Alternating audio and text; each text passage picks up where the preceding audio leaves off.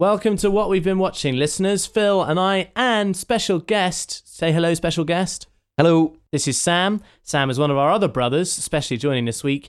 We are going to review six films for you this week. It's a bumper edition because we've got our special guest with us. Phil, what are your two films? My two films this week are The Town, uh, Ben Affleck film, and also Tintin: The Secrets of the Unicorn, the uh, Uncanny Valley. Yeah, Mm. Uncanny Valley. It's uh, Steven Spielberg and Peter Jackson's attempt at Hergé's classic comic. Yeah, Sam, what are your two? My two are Miller's Crossing, a Coen Brothers film, one of their f- earlier ones, and Whiplash about drumming. Very good.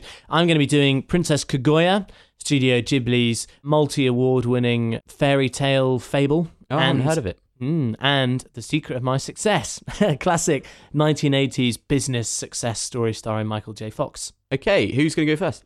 Why don't you go first, Phil? Okay, I think I'm going to kick off with The Town. Miss Keesey, I would like to start with your abduction. Four men made me open the safe. They took me as a hostage.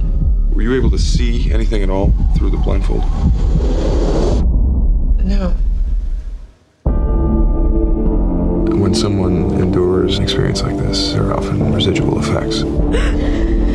okay. just having a bad week. I like to have a good cry at the nail salon. Why should we buy you a drink?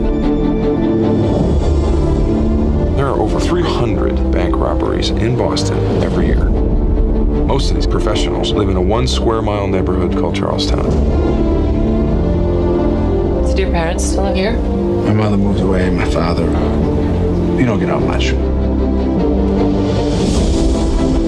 I'm thinking about making a change. Making a change. Either you got here or you don't. I'm putting this whole town in my rearview. You grew up right here. Same rules that I did. I hear you got a sweet new girlfriend. Secret's this one.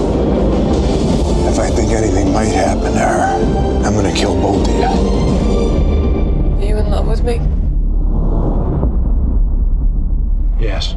So here we have Ben Affleck's sort of uh, move towards direct- directing Argo. This is, I think, his second time behind the directing chair. He started off with Gone Baby Gone, and then he's done The Town. This is kind of Ben Affleck crawling out from the gutter of sort of Hollywood distaste. Oh, really? You think from Gigli and all of that? Yeah, exactly. And this is when he's starting to sort of remind people that he's got some talent. And He's he a very talented guy. He made some terrible, terrible decisions. Probably all J Lo's fault. Yeah. Jenny from the block is keeping him in the block. anyway, uh, this film is about, as we heard in the trailer, a particular town in Boston, the sort of Boston area. And it just so happens that this this is the place where loads and loads of bank robbers come from. This area um, in this town, I think it's called Charlottesville or something like that. And this follows uh, Ben Affleck and Jeremy Renner as they rob banks. They rob banks in kind of theatrical ways, dressed up in as like creepy nuns or, or various different outfits and masks. And they, they plan it very carefully. They get in, get out, and take the money. But it just so happens in one of their most recent bank robberies, they uh, they had taken a girl, one of the bank tellers, and they're a bit worried because they think that this lady could make them. They she's going to be the reason that they get caught out finally. Why did they take her, or is that a spoiler? Well, Jeremy Renner takes her as collateral or something like that when he really didn't need to. But for movie reasons, he does. He goes Okay. against their normal code and takes her with him. And uh, in order to try and keep keep an eye on this lady, Ben Affleck trails her. But then while he's tailing her, he kind of starts falling in love with her. Uh oh. Uh oh. Rule 101 in bank heists. Don't fall in love with the person you took. Cue the dramatic parts of the movie. Jeremy Renner saying, "What are you doing with this girl? You're gonna get get us caught." And Ben Affleck's like, "I love this girl. Uh-huh. I don't want to get caught." And then you got Jon Hamm, who's uh, Don Draper in Mad Men. He's Yeah, chasing yeah. them all, trying to catch them and stop them before they get their next heist.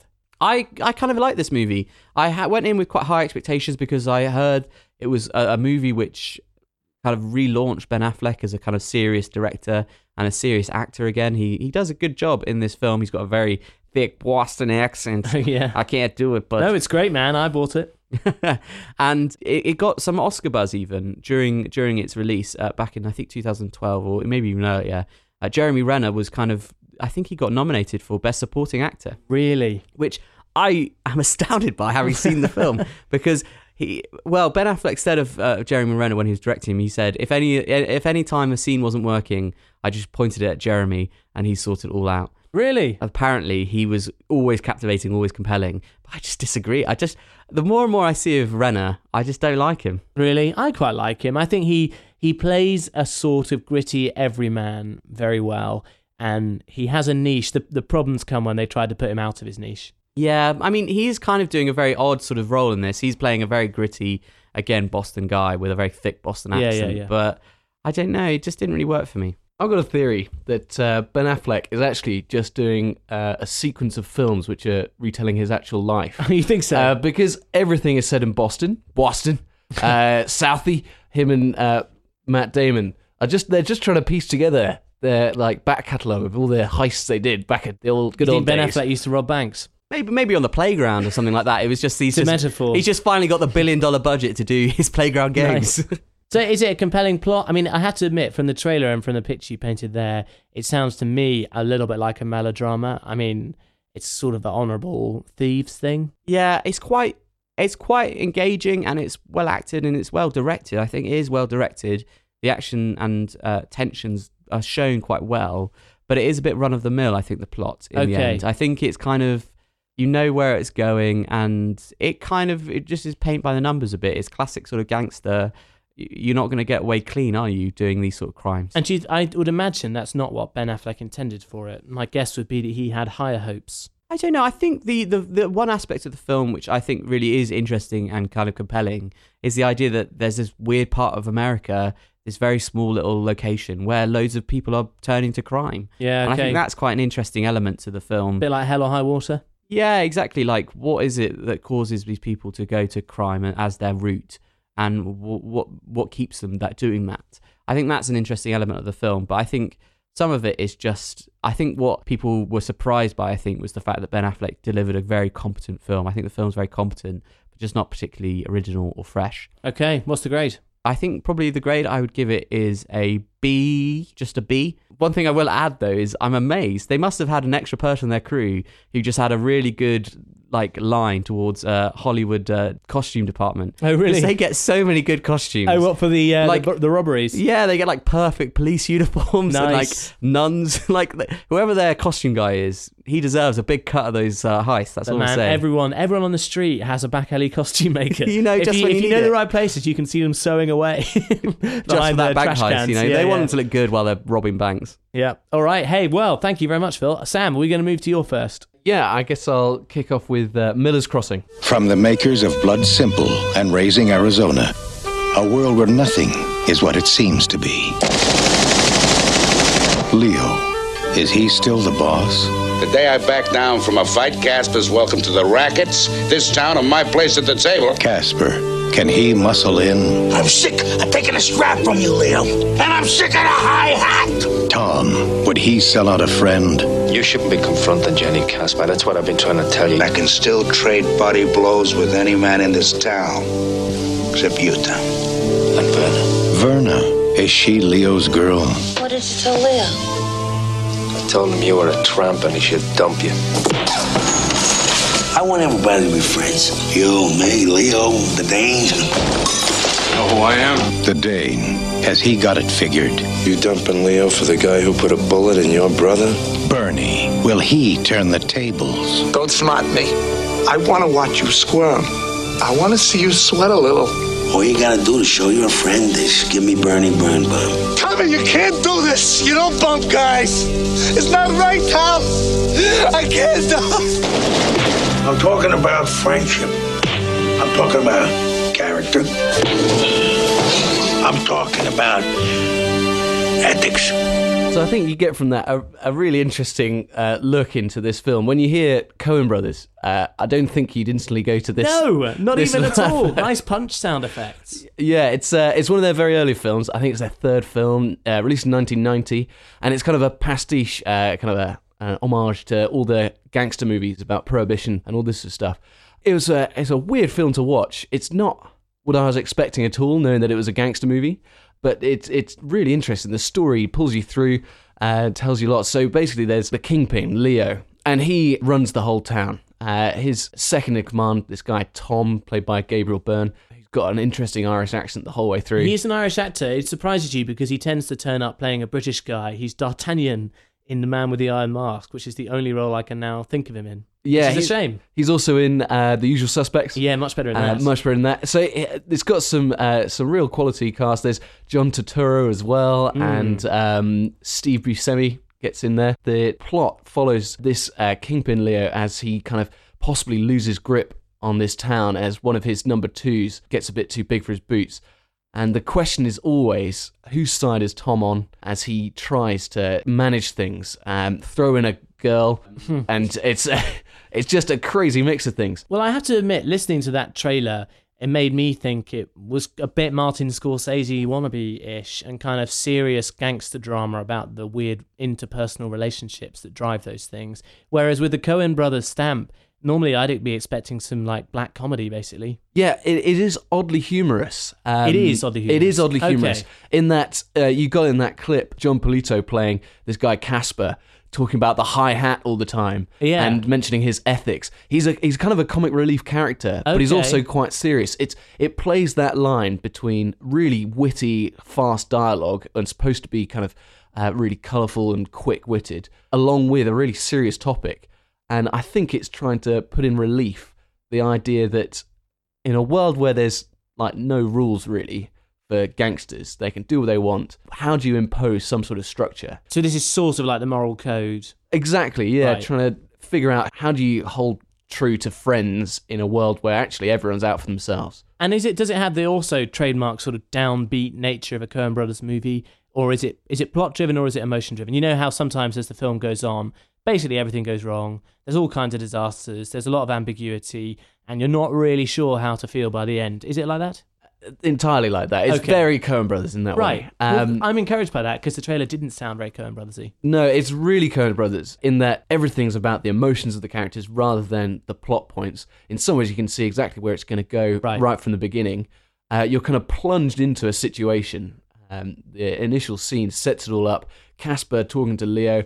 Um, Caspar thinks he's being shunned given the high hat, and Leo just riles him up until he storms off.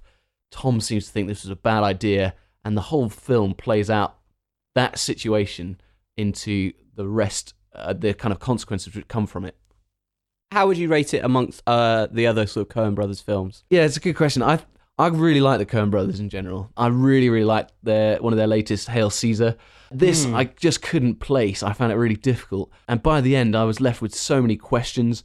What was it trying to say? You get the sense it was trying to say something, but I didn't know what it was. I read one of the actors asked, um, "I'm trying to get into character. What's this thing about the hat?" And the Coen Brothers one turns to the other and goes, "Yeah, this guy's asking about the hat," and the other one says, "Yeah, the hat's significant," and that's all he says. Oh, really? So Even a mystery to the actors. even a mystery to the actors. And so I went off, and there's loads of different people saying. Some people think this film is terrible.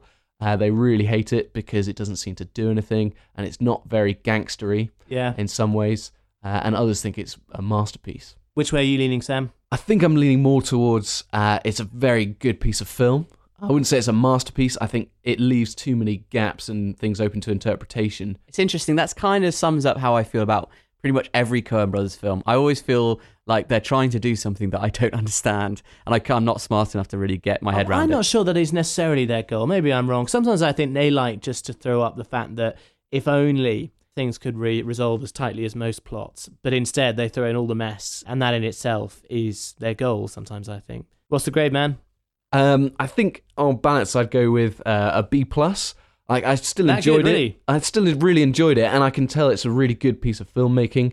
Um, but it couldn't quite reach the the A's because I just I had too many questions at the end. I, it's the kind of film I really want to talk to loads of other people about and see what they thought. Yeah, you piqued our interest, Sam. Nice one. Thank you. So I need mine first. Yes. I think I'll start with Princess Kaguya, and we'll leave the fun of the secret of my success till later. So here you go, Princess Kaguya. You're such a beautiful little princess.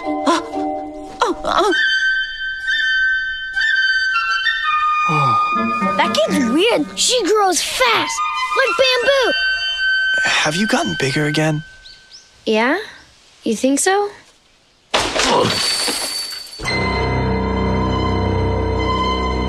I have heard the rumors about her.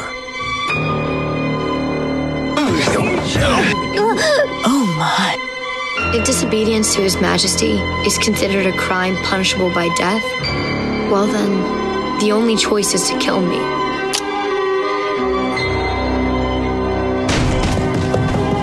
You mustn't blame yourself. Do you really want to hurt your father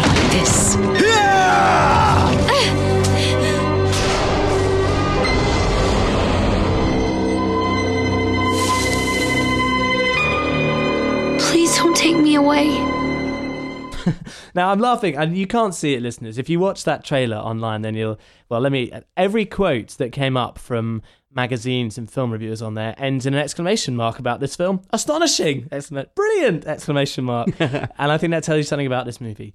The Tale of the Princess Kaguya is a Studio Ghibli movie. It was made by Isao Takahata, and because I watched The Kingdom of Dreams and Madness, the Ghibli documentary, I know that this film was in a very, very long production cycle. And Was it they- really? Yeah, and they constantly make in this documentary, the studio themselves make in jokes about how it's almost like he's trying not to finish the film.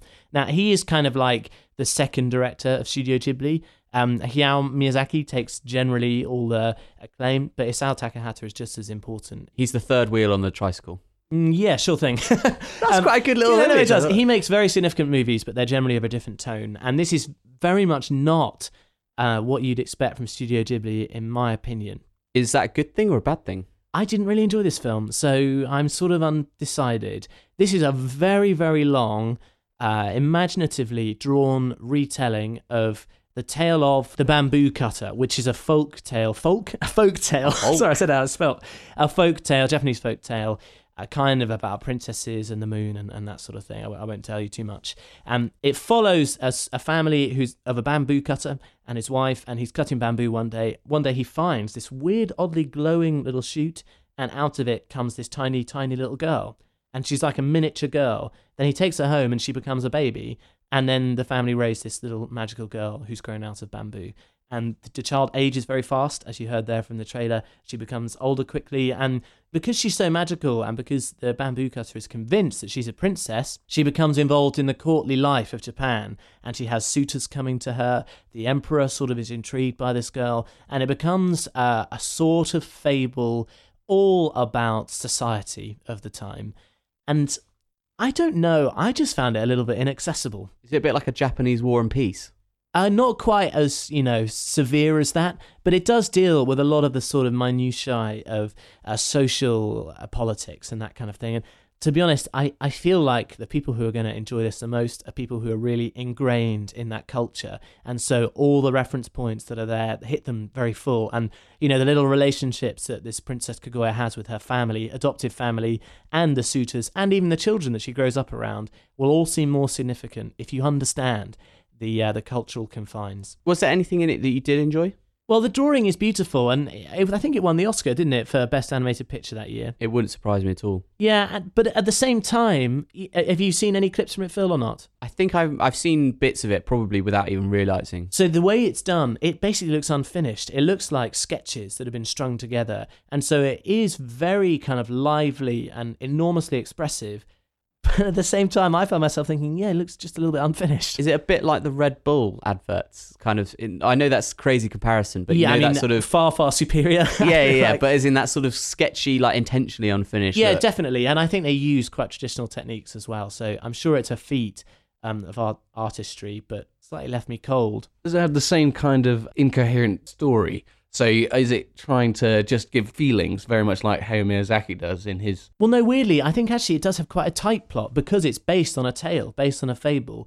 And I just think the emotions of it and the high points of it pass me by because I'm not familiar enough with the boundaries that it's breaking or the tensions that come up because it's a real comedy of manners, but set in feudal Japan. You don't know, even know the culture it's subverting. To, not well enough Yeah. to really, really grasp it. And you know, it's a very, very beloved movie by critics, as you heard from those exclamation points. Outstanding, reviews. Yes, brilliant. exactly, yeah.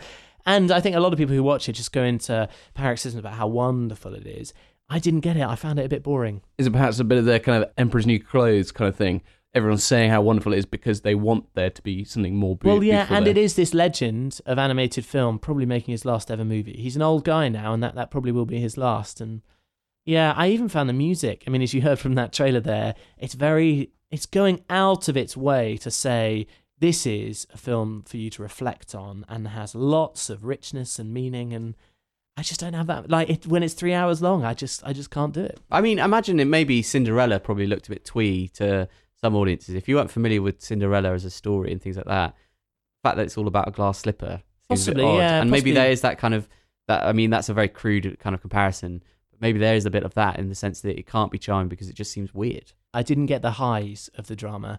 I really enjoyed how expressive the animation was, but also I you can't enjoy animation like that for 3 hours solid. After a while it becomes like, "Oh, that looks pretty, but can we just get on with the story, please?" Can you just animate it normally so I can watch it? Yeah, so I mean, I'm sounding very curmudgeonly about all this, and I'm not saying I hated it by any means, but I definitely think the hype is way overrated. And if you ask me which films people are going to remember from Studio Ghibli in 20 years' time, it's going to be Princess Mononoke, it's going to be Spirited Away, probably even Howl's Moving Castle, definitely My Neighbor Totoro, although I wouldn't agree personally with that. It probably won't be Princess Kaguya, except for its historical relevance.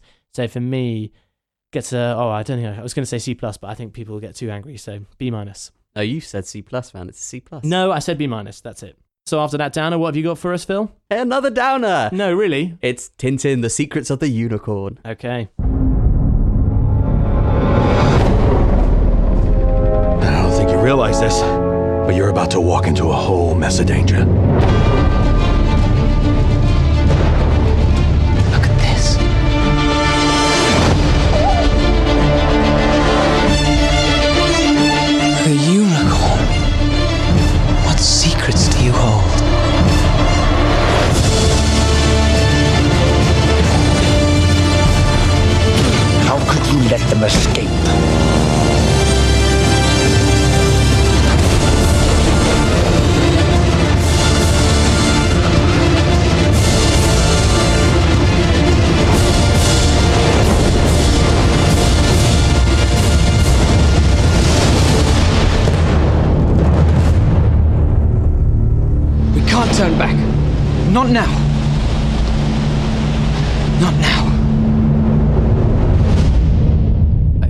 So there you go. Tintin. Uh, this is a 3D animated film. I think it was originally shown in 3D. Yeah, this was actually. I think personally. I mean, I'm going to spoil some. I'm going to give an opinion right away. Sorry about that. It's your review. This represents quite a few theories all coming together at once. So you've got the belief that CGI animation can successfully communicate like a, a nice and vivid story without looking creepy and weird. And also, it represents the idea that 3D is valuable and necessary and an exciting part of cinema. So, for me, this exemplifies a load of experiments that Hollywood were making. It's 2011. Mm, so this is when. Uh, Do you agree? yeah, I do. I do actually, Okay. and I think it's an interesting point. This is a joint effort by Steven Spielberg and Peter Jackson. They, He's producer Peter Jackson. but yeah. I think he actually directed some sequences as Right, well. okay. Via Skype. I think he- even though he was living in New Zealand as he does, um, he was kind of giving directions and um, and prompts and things Imagine to that, wow. actors Okay. across the across the internet. Um, and I I completely agree. Actually, this is an attempt to uh, utilize all modern technology. And Peter Jackson has gone on record as saying that 3D is fantastic and brilliant and the future of cinema. And 3D like or. CGI, sorry. 3D and CGI as well. I think he's he was uh, one of the few people who's really backed mocap as a as a future of film. Yeah, I mean, he's into his high frame rates as well, so the jury's a bit out. Done a bit of a George Lucas, hasn't he? And, Yeah. yeah. Anyway, so this is following a um, a combination of books based well, a combination of books by Hergé. Is it Hergé? Yes. Uh, a kind of well-known He's a- Belgian yeah. artist who originally wrote and uh, conceived of Tintin. And it follows Tintin as a journalist, a kind of extraordinary journalist who's always cracking these mysteries and cases. And uh, he happens to purchase a boat, uh, a unicorn, the unicorn or something like that. And uh, this boat is much sought after by collectors, and in particular, a guy called Sakharine, who is played by Daniel Craig. Yeah, surprisingly played by Daniel Craig. I would say miscast as Daniel Craig. Ooh. And uh, it seems to be that there's something more to this model ship, and it's not really certain what that is. And there's there's a bit of a murder, there's a bit of mystery all around uh, Tintin. Tintin's apartment gets broken into and hunted for because he's bought this ship, this model ship. Yeah, and this sets about in motion the film, which of course leads to Captain Haddock, played by Andy Serkis, and you've also got the uh, sort of two bumbling Interpol Thompson police and Thompson. Thompson and Thompson, played by Nick Frost and Simon Pegg. Of course. Can I add in that this was written by Joe Cornish and I think Edgar Wright as well? Yeah, they were two two of the writers, and you're a big fan of Joe Cornish, aren't yeah, you? Adam and Joe are like my favorite sort of radio duo. In many ways, creatively, they're my favorite guys. Um, and so I had really high hopes for this. And Edgar Wright is uh, much. Uh, he's kind of a cult hero, isn't he? He's a geek cult hero. I mean, his Scott Pilgrim is such an odd mix of things, but it's quite beloved. And obviously, Hot Fuzz, Shaun of the Dead, British comedy classics. Yeah, so there's a lot of talent behind this film. Basically, uh, you've got Jamie Bell as Tintin. I know Billy Elliot himself. Yeah, Mr. Ballet, and you can really see, and it's Steven Spielberg. Sorry, I, I feel we've Yeah. excuse- excuse- Steven Spielberg making a, a family-friendly film with brand new technology, all the sort of most cutting-edge sort of stuff you could get. And I have to say, it's a complete colossal failure. I think. Do you reckon? Yeah, I really do. And I think what it does is it's got all the traits of all the things that people say are negative about these elements in this film. I think the 3D uh, animation is uh, uncanny, uncanny valley. So it's a bit, it, makes you uncomfortable to look at because it's it's super realistic but not quite, and it's a bit, it just makes you kind of cringe. Yeah. You've got um, a director who's got the freedom of CGI to do whatever he imagines, and in, and instead it makes it a bit overblown and uh, over over imagined. I'd say. It looks a bit, and I use this word advisedly, considering Captain Haddock is in it. Looks like it's drunk. I think uh, the camera wobbles around everywhere. There's a chase sequence down a mountain. Do you remember that, or down a Mm. hill, which is just impossible to really enjoy because you feel like you're going insane, and that like everything just swerves around. I think the dialogue sounds like watered down, like you can't really hear it. It kind of comes out of nowhere. I think the score by John Williams is a misfire as well. It's a really odd film because you you look at it on paper and you just think, how on earth is this film not amazing? How on earth is it? It's like everything you could possibly want combined together. You've got a great cast of talented actors. You've got uh, a great director, as we like, brilliant, brilliant, brilliant. And yet, it constantly. I think the main dilemma it always faces is it doesn't know what sort of world it's in. Yeah, sure. It can't tell if it's a comical world with cartoon sort of rules or if it's in a hyper realistic, regular world, but it's just animated. And the film is constantly trying to have its cake and eat it too. It's trying to do both those things. It's trying to present a kind of compelling, interesting human mystery, which it does in sort of the earlier parts of the film. And then it's got this ridiculous, over the top, comical, unrealistic world that it's playing by. But they sort of have to do that to justify the mocap stuff, right? Because otherwise, what's the point? Well, exactly, and you wonder why why they've wanted to do that because I don't think those sequences in in actual fact add to the film. I think they take away from the film. You've got these crazy over the top sequences uh, like um, Captain Haddock and Tintin trying to take over a plane in the desert, and then you've got them firing boat as well. bazookas and boats, and you've got this uh, extended sequence where they're chasing a bird. Uh, who's got some sort of item that they need to get, and Tintin's on a motorbike, which sort of is disintegrating as he goes. He's hanging off clothes wires and skating on things, and it's just overblown and overindulgent, and it's so frustrating. I found it exhausting to watch. Yeah, definitely. It's a funny one because you remember the t- uh, Tintin TV show? No, I don't. Do you not remember? Because the image that always sticks in my head is the professor rising off his seat with glow, um, glowing crystal balls rising around him. And it has been done before, Tintin, and probably better as well. And I, yeah, I completely agree. They missed the tone of the books. Like it was, Tintin was very ordinary. That was kind of the point of him. He's just very plucky. Um, he had an innate sense of what is good and right. Racist caricatures aside in the book. Um, but there were lots of ordinariness mixed in with extraordinary circumstances, and there was often a sense of debunking uh, a magical myth. Uh, A bit like it. Scooby-Doo. Whereas this one goes the opposite way, and the magical myth is magical. Do you know what I mean? Yeah, there's some sort of fate and destiny. in There's something weird, kind of spiritual element going on, which it just is weird and spiritual. And also, I couldn't forgive the movie for what they did to Captain Haddock. They made him a genuinely irritating buffoon who is just a liability. Whereas in Tintin, for as much as he was a bit of a fool, there were good things about his character as well, and he did contribute helpfully to Tintin's quests. Whereas here, he's just always annoying. And there's a bit of a friendship between the two of them, isn't there? A In the genuine books, yeah, definitely. Whereas in this, he seems like he's so drunk. He's always seems to be so drunk that he doesn't really know what's going on. And Tintin's irritated by him. Yeah, and I mean, even Snowy is a bit annoying in this film. Yeah. Because uh, they went with a CGI dog, and this dog has the smallest eyes you've ever seen. And you know what's you know what well, Disney dots in the in the. I know, I know, I know, but that's the kind of challenge they have between reality and Yeah, yeah. thing. Because you know Disney knows the secret to making an endearing character is massive Big eyes. eyes. Snowy is like the spawn of Satan. Like, honestly, he That's just looks so evil because he's got these tiny little beady eyes staring at you, and he's such an annoying little yappy dog anyway. Yeah. Um, and I didn't endear to him at all. It's funny the characters which have large noses, uh, particularly Captain Haddock. The look of Captain Haddock compared to Tintin, I think exemplifies the the possibilities of this film Okay. versus reality because Tintin looks bizarre and creepy and like a weird sort of baby It's like a man. baby, yeah. Like, Man child sort of thing. and you're yeah. like, Ugh, and his eyes are too small and too realistic, and they've got wrinkles, and he's like a weirdly. Yeah, yeah. It's like, ugh, it's just creepy. Whereas Captain Haddock, because he's got this massive nose, this absolute honker on his face, he kind of looks quite interesting, and it works because it's a, a comic book, and it and it's a stylized character. It it looks actually quite beautiful in sort of a bizarre way.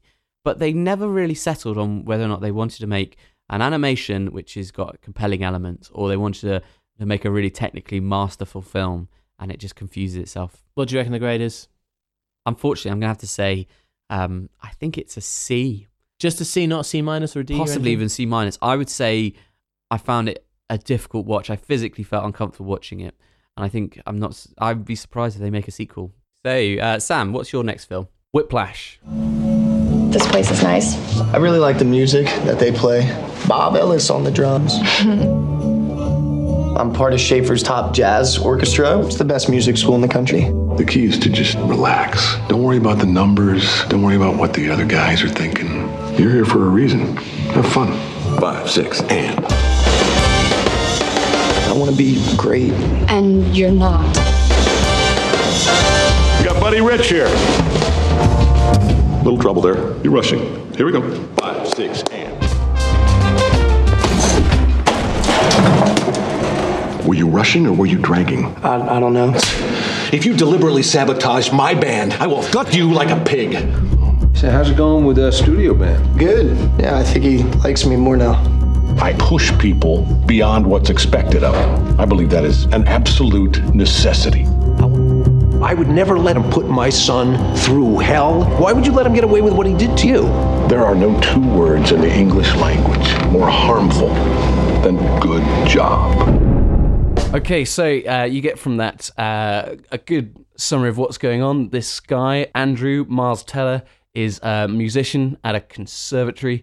Uh, in, Conservatoire, I think. Oh, sorry, say, conservatoire Mm, yes, in if you could get uh, it correct. in New York. Uh, J.K. Simmons is his uh, mentor and instructor, the kind of leader of the band. And this film just follows this guy Andrew's life as he tries to make it big, as he says, to be one of the greats. It's not always comfortable watching, but it is gripping. And I'd play a little bit of drums, and so I was really interested in this. But even if you don't, I think the music will captivate you because some of it is just phenomenal. Do you think you like the music? I thought the music was brilliant. It's not everyone's taste, so it's it's very much in the, the realm of jazz, the spirit of jazz. it is about jazz, man. Yeah, Totally. exactly. Uh, but then some of the pieces are really famous. So Caravan is this incredibly famous piece, which uh, features just an incredible drum track, uh, and you kind of wonder how is it possible that people can be this consistent with what they're doing. It's a super fast swing, isn't it? That's what he's supposed to do. Double time swing is what they say. Um, Yeah. but this film, I I really enjoyed it. I'm going to put that out there right away. Uh, but there were some difficult things about it. The character, none of the characters I felt were particularly likable, and usually that makes a film uh, hard for me to watch. I struggle to remain interested if I don't like any of the characters, and yet you just can't help but want to know how this is going to progress. How are these two people who seem in some ways quite similar going to get through to the end? Now, do you think, Sam, uh, uh, people who haven't seen this movie and maybe who haven't heard that trailer, which kind of gives the answer to my question away, might they think of it as a kind of Remember the Titans y Dead Poet Society, come on, guys, believe in yourselves, mentor film, or is it different? you could see it like that from the beginning, and then as the movie progresses, it quickly becomes something very different. Just because of the nature of this mentor, he he's incredibly abusive and sort of breaks people, and you see him break people down in horrific ways. Like I just, it seems to be opening a door on a different world.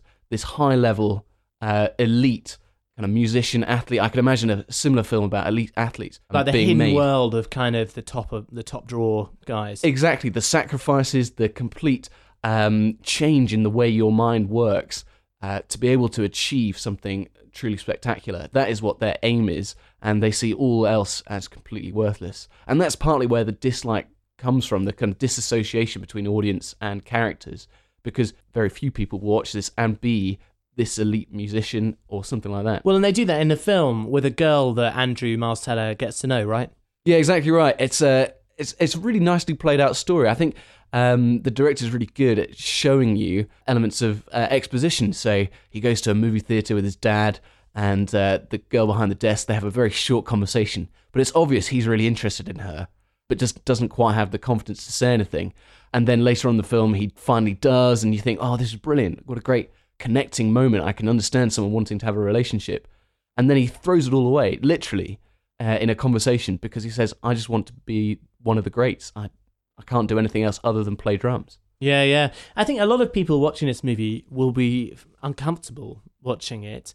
Did you find yourself, was it uncomfortable in a bad way, or did you think it was just quite a good edge of your seat? Whoa, I don't think I can take much more of this. I, uh, more of the latter for me. I think some people would find it uncomfortable uh, because of the nature of the way uh, this mental J.K. Simmons tears people down. It is it is painful to watch because all of these people, not just the characters you're invested in, are kind of trying to be at the top of their game, and having someone just tell them how awful they are to the point where they you know might quit. They're crying quite often and look kind of scared. It's not comfortable to watch. I love this film partly because of uh, the way it allows you to uh, have space to fill in some of the blanks get a lot of what you need to know just from watching how different characters relate rather than them telling you what they're feeling. Um, there's a great scene around a, a, dinner table where this Andrew guy, who's obviously proud of his achievements and proud of where he seems to be going, is kind of just completely sidelined by sports types. And uh, the way that whole family relate, it was just really interesting. It was quite awkward, wasn't it? Really awkward, and it's it's palpable tension, and yet uh, you kind of are half on the side of Andrew, but then at the same time, he's a real nasty guy uh, in how he responds to kind of people sidelining him. Uh, and it just made me think I can just imagine people who are that elite kind of ignoring everyone else who doesn't Yeah. understand them. I was kind of blown away by Miles Teller in this movie, especially the fact that he's not a drummer and he somehow managed to mime it while someone else did the actual sounds to the point where I thought, whoa, this guy's incredible at drums, but you know he doesn't know how to play. And I would thought his performance was astonishing, but everyone else seems to think that J.K. Simmons stole the show. Well, all the performances seem really good. Even incidental characters just fit their role really well. Like the rival in the drums is just so interesting. The. Irish guy, yeah. The. Irish guy, really funnily annoying. Um, and yet, yeah, I think the reason J.K. Simmons takes uh, kind of all the accolades is just because he transforms into someone you can kind of half imagine existing and yet goes so many stages beyond. I think Miles Teller just does a phenomenal job. It's much more understated in some ways, uh, a kind of subtle performance. J.K. Simmons has the ability to just go all out, Yeah. uh, no holds barred kind of thing. Uh, this character Andrew just needs to play a kid, and so I think Miles Teller really should get more acclaim. You and reckon?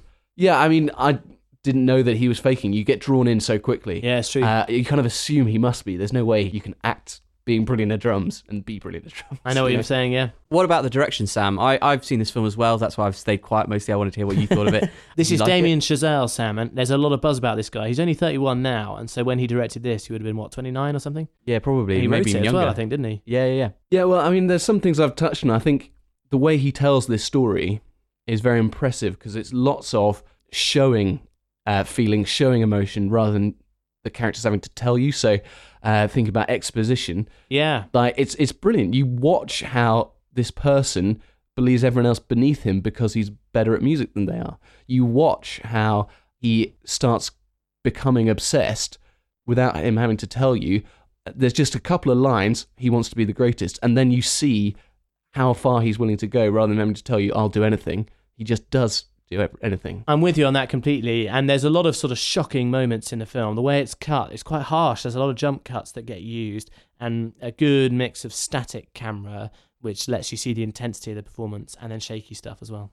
I particularly liked the way that he shot music. I know that sounds crazy, but I really loved how he managed to make music feel vibrant, energetic, chaotic, organized, and powerful, and real punchy. Like the the trumpets in the music, which probably in the trailer, um, it really makes an impact. The film feels loud and intense, and and real pre- really present. I think. Did you find that as well, Sam? Yeah, very much. I think um, everything you said, I totally agree with. Like the director knows what he's doing to uh, draw you into this world, which could be really alienating. Um, like if you're not musical, you might think, why would I bother watching a film about a drummer of all instruments? Yeah. Um, like how can you be wowed by that? But he cuts it in such a way that you feel the tensions in just being in a band, like the nervousness, the desire to be really, really good. Uh, and to show off all this kind of stuff, I feel it must be laid at the director as well as the performers in that. What's the grade, man? Uh, I think I'm going to have to go for a solid A. I Okay. thought it was really, really good. Nice. Um, and great performances, great direction. It's one of my just great uh, things of a film. If I'm able to find people to discuss it afterwards, what did they think it meant? What were they trying to achieve at the end? And I think the director sets it out for that. Nice. Well, there we go, listeners. We've given that a bit more extra time. I think you can tell we all loved it, basically. It's a good film. If you haven't seen Whiplash, do check it out. Yeah, definitely. Okay, and I'll finish us off with my last movie. A nice, stupid one to end on The Secret of My Success. Michael J. Fox is Brantley Foster. He came to New York to make it on his own. You're fired, kid. Sorry. Mom, I'm doing great. New York is just like Kansas, intensified. Luckily, he didn't have to. I need a job, Uncle Howard. Around here, I'm Mr. Prescott. They started him at the bottom, Show the college puke the ropes and keep him out of my face. but he had a secret way of starting at the top. This is Carlton Whitfield. Carlton Whitfield? Well, I didn't hire any Carlton Whitfield. There's something going on around here, Foster. He was trying to stay one jump ahead of everyone else. At the end of the second lap, you still got a comfortable lead. When his uncle's wife got the jump on him, What the hell happened? He fainted. that's when he met her. Tonight? Booked. Tomorrow night? Booked. All right, but don't beg, okay? It's embarrassing. They were a merger made in heaven. That wasn't bad. That's when everything else Howard, please. went to hell. I never slept with the boss. No, you slept with the boss's wife. Will you marry? No, but I'd like to beat that. Oh my god! Oh my god! The sexual revolution is over. Everybody out of bed. Michael J. Fox. The secret of my success.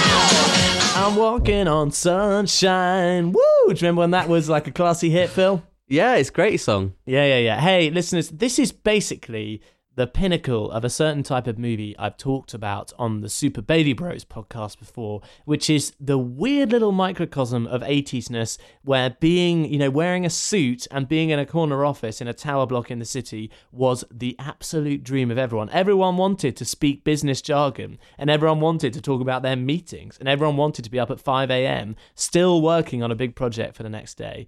Do you remember wanting to be like that, Phil? No. I think probably people on The Apprentice still do. I think they still think it is the 80s. I am success. yeah.